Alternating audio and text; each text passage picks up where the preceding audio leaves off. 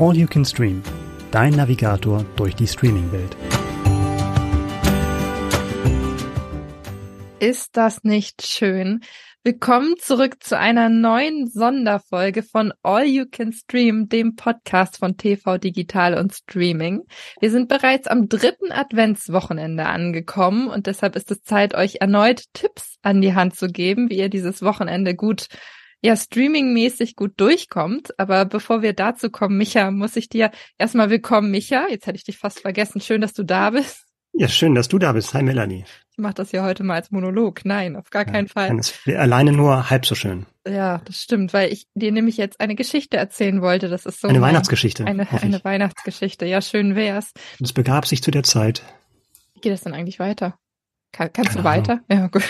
Schön, dass ich das jetzt nicht fortsetzen musste, weil ich weiß es nämlich nicht. Aber damit sind wir an einem guten Punkt. Ich war nämlich gestern das erste Mal in diesem Jahr zu meiner großen Freude auf dem Weihnachtsmarkt. Also abends hm. auf dem Weihnachtsmarkt. Hm.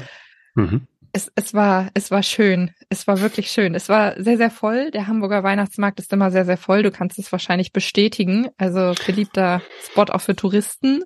Ja, auf jeden Fall. Und es liegt ja ganz nah an unserer Arbeitsstätte. Also ja, ich gehe eigentlich jeden Morgen über den Weihnachtsmarkt. Ja, aber das zählt nicht, finde ich. Also ich gehe auch schon mal mittags darüber, aber das ist ja kein Weihnachtsmarktbesuch, weißt du? Das muss dunkel sein abends und das muss, muss dunkel sein, okay. Muss, genau, das ist das, das Grundkriterium. Es muss dunkel sein. Nee, und was besonders schön ist, ich mache jetzt mal ein bisschen Eigenwerbung für den Hamburger Weihnachtsmarkt. Wir haben einen Weihnachtsmann, der jedes Mal darüber fliegt Du guckst jetzt den, ganz den Weihnachtsmann. Nicht einen Weihnachtsmann, sondern den, den Weihnachtsmann. Weihnachtsmann. Der hat feste Termine und zwar fliegt er dreimal täglich. Einmal um vier, sechs und acht, glaube ich. Und mhm. ich habe mir das gestern angeschaut und die haben das umgestaltet. Die haben neue Musik da drin gehabt und okay. ähm, ich glaube, der Text war aber gleich und das ist mir aufgefallen aufgrund der Tatsache, dass ich mitsprechen konnte. Ich hm. war mir nicht sicher, ob das traurig ist oder nicht, aber Micha, äh, kannst du mich verstehen? Hast du auch so eine Leidenschaft für Weihnachtsmärkte? Weil ich muss da jedes Jahr drüber und ich liebe es einfach.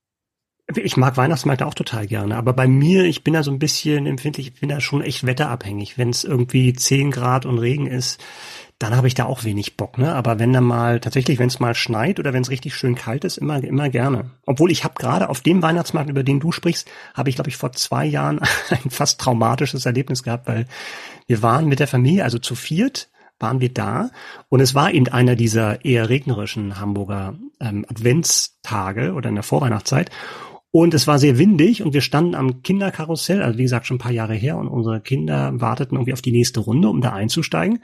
Und dann kam eine Windböe und das hat so den, das angesammelte Regenwasser, was sich auf dem Karussell befand, runtergespült und hat uns total durchnässt.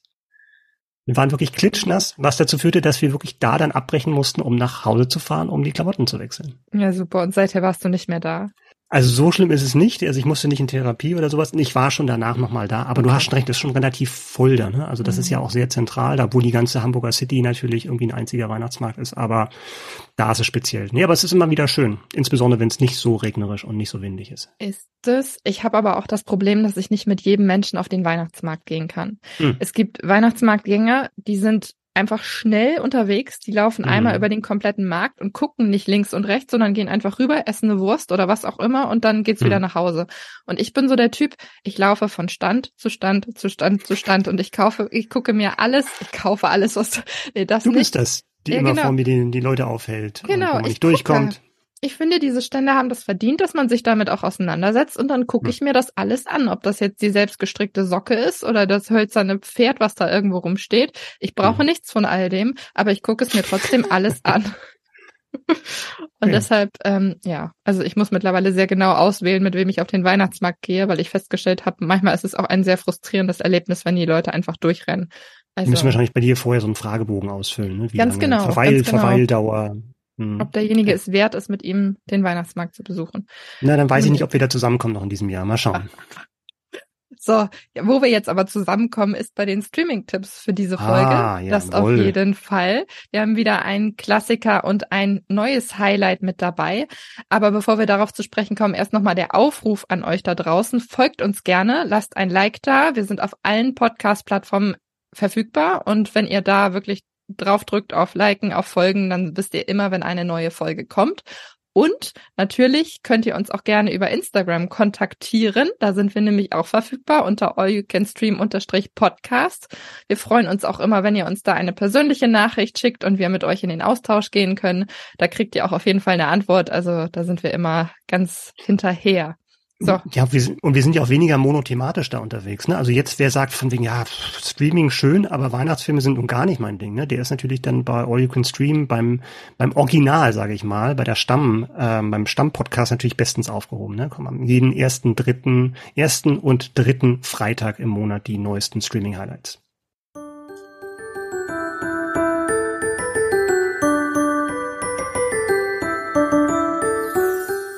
Weihnachten ist in den meisten Fällen auch ein Fest der Liebe, des Stresses und natürlich der Familie. Und ich glaube, genau damit beschäftigt sich möglicherweise auch die folgende Produktion. Und zwar geht es um das Fest der Liebe, eine Impro-Serie, die ab sofort in der ARD-Mediathek verfügbar ist. Lieber Micha, du hast mhm. dich damit beschäftigt. Ich habe viele Fragen, weil ich wirklich sehr begeistert von dieser Serie bin. Aber bevor wir dazu kommen, erstmal vorab, um was geht's denn genau?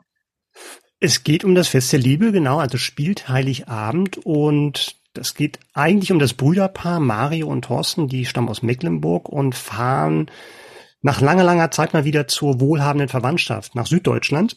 Und das, da hatte eins die Schwester von den beiden eingeheiratet und es soll eigentlich ein harmonisches Familienessen mit ganz traditionellem Essen werden. Es kommt aber alles ganz, ganz anders. Es wird sehr, sehr turbulent und es kommt so manches Familiengeheimnis ans Licht. Das ist eine Impro-Serie. Mhm. Das heißt, ja. die Darsteller haben sich quasi selber durchgehangelt und es war nicht so richtig vorgegeben. Es basiert aber auch auf vorherigen Staffeln, oder? Also es gab schon Teile, muss ich die gesehen haben, um jetzt mit dieser Serie eben, ja, klarzukommen. Muss man nicht. Also ich bin das beste Beispiel, weil ich hatte das Begräbnis, was jetzt eben dann eben eine Fortsetzung bekommen hat mit Das Fest der Liebe auch nicht gesehen. Und man kommt da sehr, sehr schnell rein. Man weiß, worum es geht. Und das ist tatsächlich das Besondere, was du gerade gesagt hast, dass wirklich die, die ganzen Dialoge und diese Begegnungen halt improvisiert sind. Das heißt, der äh, Jan-Georg Schütte spricht mit den Darstellern, sagt, das ist deine Figur, so ist die Beziehung zu den anderen Familienmitgliedern, aber er sagt halt nicht, was wirklich passiert, was er sich natürlich schon mit seinen, mit, mit seinen Co-Schöpfern überlegt hat, aber die Leute sind tatsächlich dann in ihren Figuren drin. Ich finde das unendlich spannend und unendlich mhm. herausfordernd, weil du ja letztendlich nicht weißt, was passiert. Also du kannst dir überhaupt nicht sagen, in welche Richtung diese Geschichte sich jetzt entwickelt. Die kann ja auch eine komplette Eigendynamik entfalten und dann was ganz anderes herausbringen, was man als das, was man eigentlich dachte. Ich weiß nicht, wie ist das denn jetzt, wenn du mehrere Darsteller hast? Du musst natürlich auch mehrere Stellen einfangen, weil die ja alle parallel interagieren und du nicht weißt, wer als nächstes vielleicht spricht oder wer wem ins Wort fällt. Wie hm. aufwendig hm. ist das jetzt, diese Serie umzusetzen? Also ich habe, bevor ich mich mit dem Thema beschäftigt habe, dachte ich, okay, das ist halt nicht besonders aufwendig, ne, weil die Spielzeit, also das, was man sieht, ist ja auch fast fast dann auch die Drehzeit. Also das ist dann wirklich äh, nicht in einem Rutsch durchgedreht, aber es ist halt jetzt kein wochenlanger Dreh oder sowas, der da erforderlich ist. Insofern dachte ich von wegen, na, das ist dann halt einfach mehr oder weniger in Echtzeit gedreht. Es ist aber tatsächlich super aufwendig, die, äh, die Produktion. Ich habe mit der Nicole Hesters gesprochen, die äh, interessanterweise auch ähm, die tatsächlich die erste Tatortkommissarin im deutschen Fernsehen war, mittlerweile 86 Jahre alt, die hat alles gesehen auf auf Theaterbühnen und bei TV-Produktionen und Kino und so weiter. Aber sie meinte, das war für sie tatsächlich dann auch neu, weil jede Figur, und da sprechen wir von, ja, von, von mehr als einer Handvoll oder so, acht Leute, jeder hat einen eigenen Kameramann, der nur auf der Person bleibt. Und das heißt dann auch, wenn der Nicole Hesters dann irgendwie dann durch den Raum geht, da liegen und hängen, hat sie gesagt, irgendwelche Kameraleute ihr zu Füßen teilweise. Da ist es, glaube ich, schon echt schwer, dann auch in der Rolle zu bleiben. Und ähm, ja, und dann kommen noch andere Kameras, die so das allgemeine Geschehen da kommt. Aber du bist halt in der Lage, du hast super viel Schnittmaterial, um dann eben die perfekte Version dann im Schnitt zusammenzubringen müsste eigentlich der Traum eines jeden Schauspielers sein, oder? Weil ich meine, die leben ja dafür, eine Rolle auszufüllen und dann irgendwie mal was Neues zu erfinden. Du bist ja vollkommen frei. Du kannst im Grunde machen, was du möchtest, wenn ich das so richtig verstehe. Sagen wir mal für eine bestimmte Art von Schauspielern, weil ich glaube, du musst tatsächlich, hilft, glaube ich, tatsächlich, wenn du einen Theater-Background hast, weil das natürlich dem noch eher ähm, nahe kommt als jetzt der Klasse, als die klassische TV-Rolle. Aber klar, du merkst den Leuten auch an, die haben richtig Bock. Also die haben Spiellaune und bereiten sich natürlich trotzdem vor. Also das hatte, hatte mir Nicole Hesters auch äh, erzählt, dass sie sich überlegt hat, okay, das ist meine Rolle und hat sich wirklich dann Hefte vollgeschrieben mit, mit Sätzen, mit, mit Gedanken, die da passen könnten zu dieser Rolle. Aber sie wusste ja nicht genau, was passieren wird an dem Abend. Insofern hat sie sehr viel vorbereitet, was dann gar nicht erforderlich war, weil das ist ja auch die Gefahr. Das kennen wir ja auch alle. Ähm, wenn du dir dann zu viele Notizen machst, dann hängst du vielleicht zu sehr dran und reagierst nicht mehr in dem Moment. Und reagierst nicht mehr auf dein Gegenüber und gehst auf den ein. Stichwort Schauspieler. Lass uns an dem Punkt nochmal bleiben. Wer ist denn jetzt alles mit dabei? Weil diese Serien leben ja ganz oft davon, dass sie auch eine ganz tolle Besetzung wirklich haben. Nicole das hast du jetzt schon genannt. Ähm, wen, auf wen können sich die Fans oder auch die Zuschauer denn sonst noch freuen? Also die bereits genannten Thorsten Mario werden gespielt von Charlie Hübner und David Striso. Die kennen wir dann auch schon vom Begräbnis. Äh, mit dabei ist Oliver Wnuck und Andrea Sawatzki, ähm, Lena Klenke. Die kennen wir auch aus How to Sell Drugs Online Fast zum Beispiel. Und Fuck you Goethe, ganz wichtig. Und Fuck you Goethe, natürlich. Ich wollte hier nicht fluchen, aber gut. Äh, ja, also insofern sehr, sehr bunte Mischung und natürlich auch, was dann auch wahrscheinlich jeder dann auch von eigenen Weihnachtsfesten kennt, halt eben mehrere Generationen an einem Tisch zu zusammenzubringen, was natürlich so das so einen ganz eigenen Sprengstoff für so einen Abend, der ja eigentlich so besinnlich sein soll und eben ein Fest der Liebe sein soll, was es eben hier nicht ist, eben dann auch mit sich bringt. Ich finde, im deutschen TV gibt es zahlreiche Produktionen, die sich eben genau mit diesem Kammerspielartigen Szenario irgendwie auch beschäftigen, wo dann alle rund um den Weihnachtsbaum oder rund um, den, rund um den Essenstisch sitzen und man merkt, wie das der Abend Stück für Stück eskaliert. Wie mhm. hat dir die jetzt gefallen? Also es gibt ja viele Vergleichsmöglichkeiten. Inwieweit sticht das denn jetzt hervor? Also vielleicht zunächst mal eine kleine Warnung. Also wer zu Weihnachten heile Welt und Harmonie und vielleicht auch gerne so ein bisschen Kitsch, ne, Melanie, ich denke da an dich, ähm, sehen möchte, der sollte besser nicht einschalten. Aber, also wer wirklich dann eben so ein so ein Weihnachtsfest sehen will, was völlig aus dem Ruder läuft und ganz anders endet, als es begonnen hat und als jeder erwartet hat, der ist hier super aufgehoben. Also es macht totalen Spaß, dazu zu schauen, wie sich da Leute um Kopf und Kragen reden, wie Geheimnisse ans Licht kommen, von denen du gar nicht wusstest, dass sie bestehen. Und wie gesagt, das macht total Lust, auch den Leuten zuzuschauen oder den Darstellern zuzuschauen, die wirklich Bock drauf haben, das zu spielen. Und ich glaube, da stehen wirklich die Schauspieler Schlange, um so eine Sache zu bekommen weil sie sich wirklich austoben können und auch wie sie sich die Bälle zuschmeißen. Insofern ganz toll. Und letztendlich erkennen wahrscheinlich Zuschauer, also so ging's mir teilweise zumindest so, ich sage nicht an welchen Stellen, aber natürlich erkennt man sich dann auch wieder oder die eigene Familie in Zügen. Und das macht's dann doch, obwohl jetzt irgendwie diese spezielle Familie da im Vordergrund steht, dann doch irgendwie universell für alle. Das Fest der Liebe ist ab sofort in der ARD Mediathek verfügbar.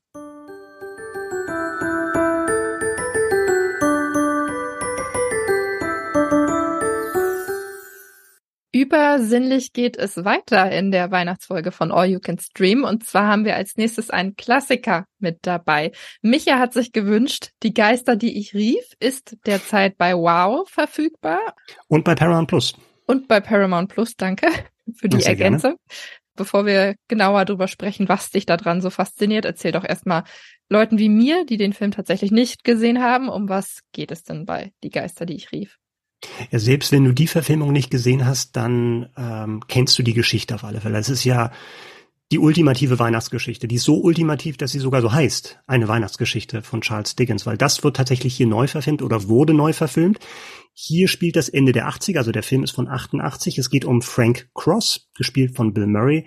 Der ist Boss bei einem US-Fernsehsender und ist skrupellos und kaltherzig und tut alles für eine gute Einschaltquote, selbst wenn es heißt, irgendwelche Mitarbeiter kurz vor Weihnachten zu feuern.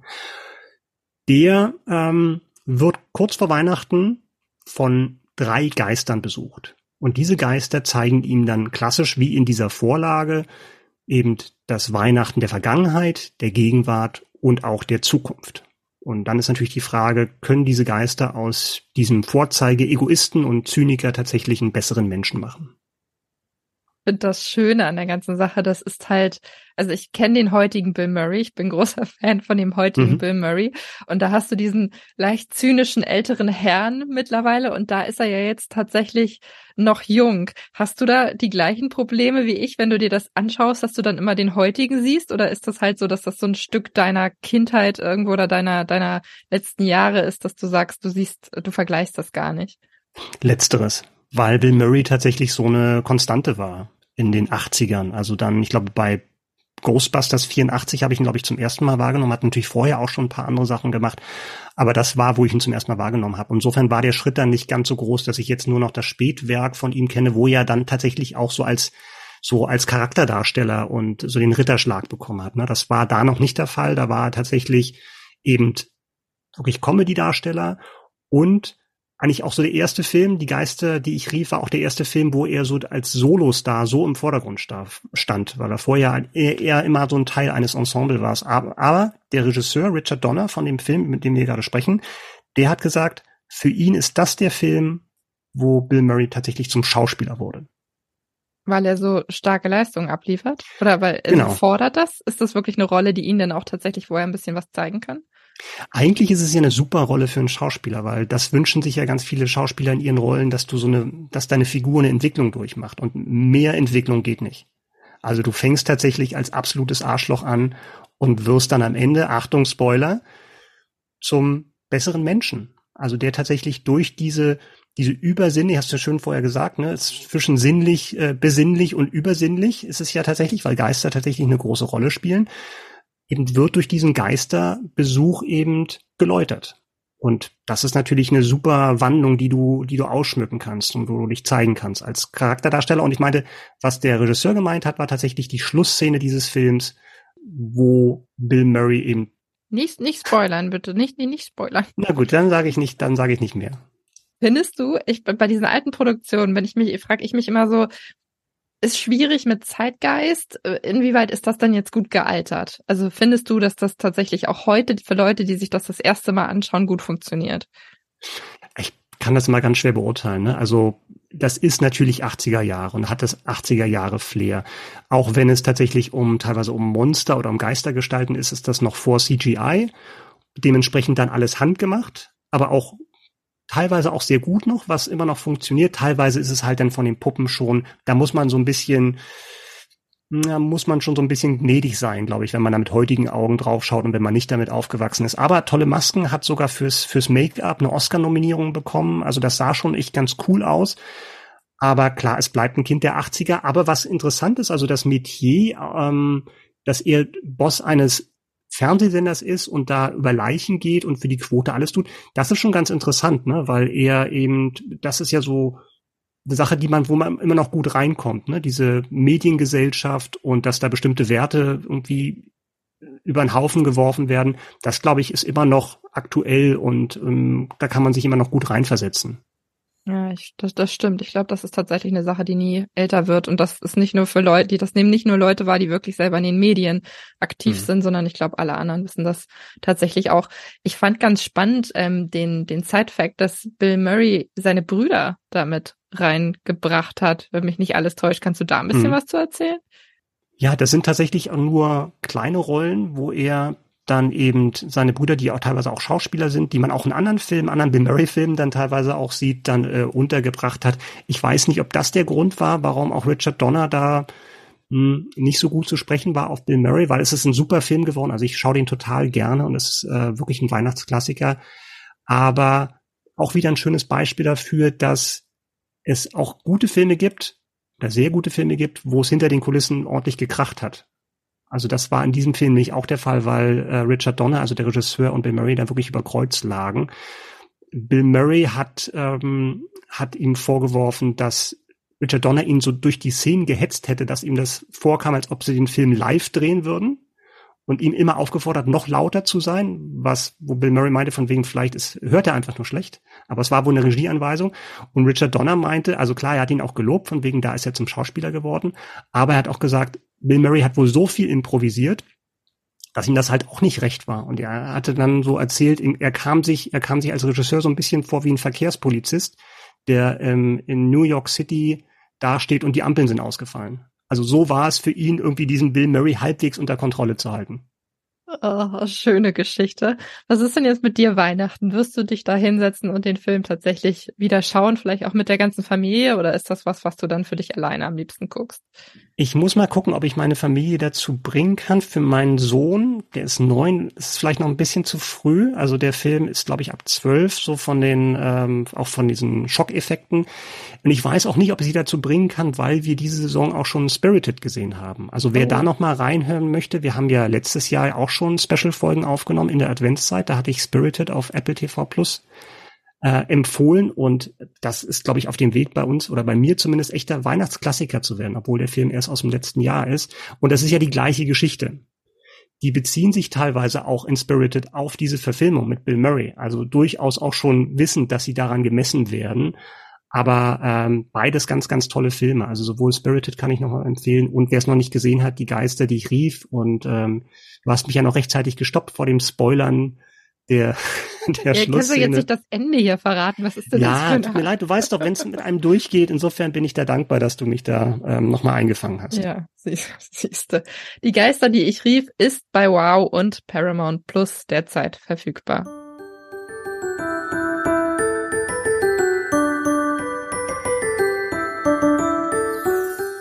Das war unsere Folge zum dritten Adventswochenende. Also ich muss sagen, ich führe ja so ein bisschen so eine Liste, wo ich mal schaue, was ich dieses Jahr tatsächlich in der Adventszeit alles noch abarbeiten möchte an Weihnachten. Liste der, die Liste der Schande meinst du? Die Liste der Schande. Wenn du sagst, dass er da drauf kommen würde, das glaube ich jetzt nicht. Nee, aber also ich glaube, ich werde mir diesen Film tatsächlich angucken. Ich bin sehr neugierig geworden nach deiner Schilderung. Und ähm, ich freue mich. Dann kann ich nur ganz kurz, dann kann ich nur ganz kurz hinweisen. Sei nicht irritiert, wenn du den Film siehst, weil Bill Murray hat da eine andere Synchronstimme als sonst gehabt bei den das macht Filmen. mich immer wahnsinnig. Also ja, tut mir leid. Das hat mich, Entschuldigung, wenn ich, weil das hat mich damals auch gestört, als der Film in die Kinos kam, weil er wird gesprochen nicht von Arne Elsholz, also die Tom Hanks Stimme, die ja lange Zeit dann auch Bill Murrays deutsche Stimme war, sondern von Manfred, Manfred Lehmann. Und Manfred Lehmann spricht ja sonst äh, Bruce Willis. Und ich glaube, dass das gemacht war, also und auch ähm, Kurt Russell und Depardieu und so, aber ich glaube, das war gemacht, weil er da doch noch mal eine härtere Rolle spielt, also noch einen übleren Typen spielt. Vielleicht war das der Grund, warum er damals anders besetzt wurde in der deutschen Synchro. Insofern, also mach dich darauf gefasst, aber man kommt trotzdem rein. Ich werde versuchen, mich davon nicht irritieren zu lassen. Und ich freue mich jetzt schon darauf, dir dann nächste Woche bei der nächsten Adventsfolge zum, da ist auch schon Weihnachten, was mich ein bisschen schockiert hat, aber ja, es ist dann tatsächlich schon Heiligabend, dir meine persönlichen Highlights und äh, ja, Klassiker auch nochmal vorstellen zu können. Bin gespannt. Bis dahin wünschen wir euch eine fröhliche Weihnachtszeit, viel Spaß beim Stream und wir hören uns nächste Woche wieder. Macht's gut. Tschüss. Tschüss.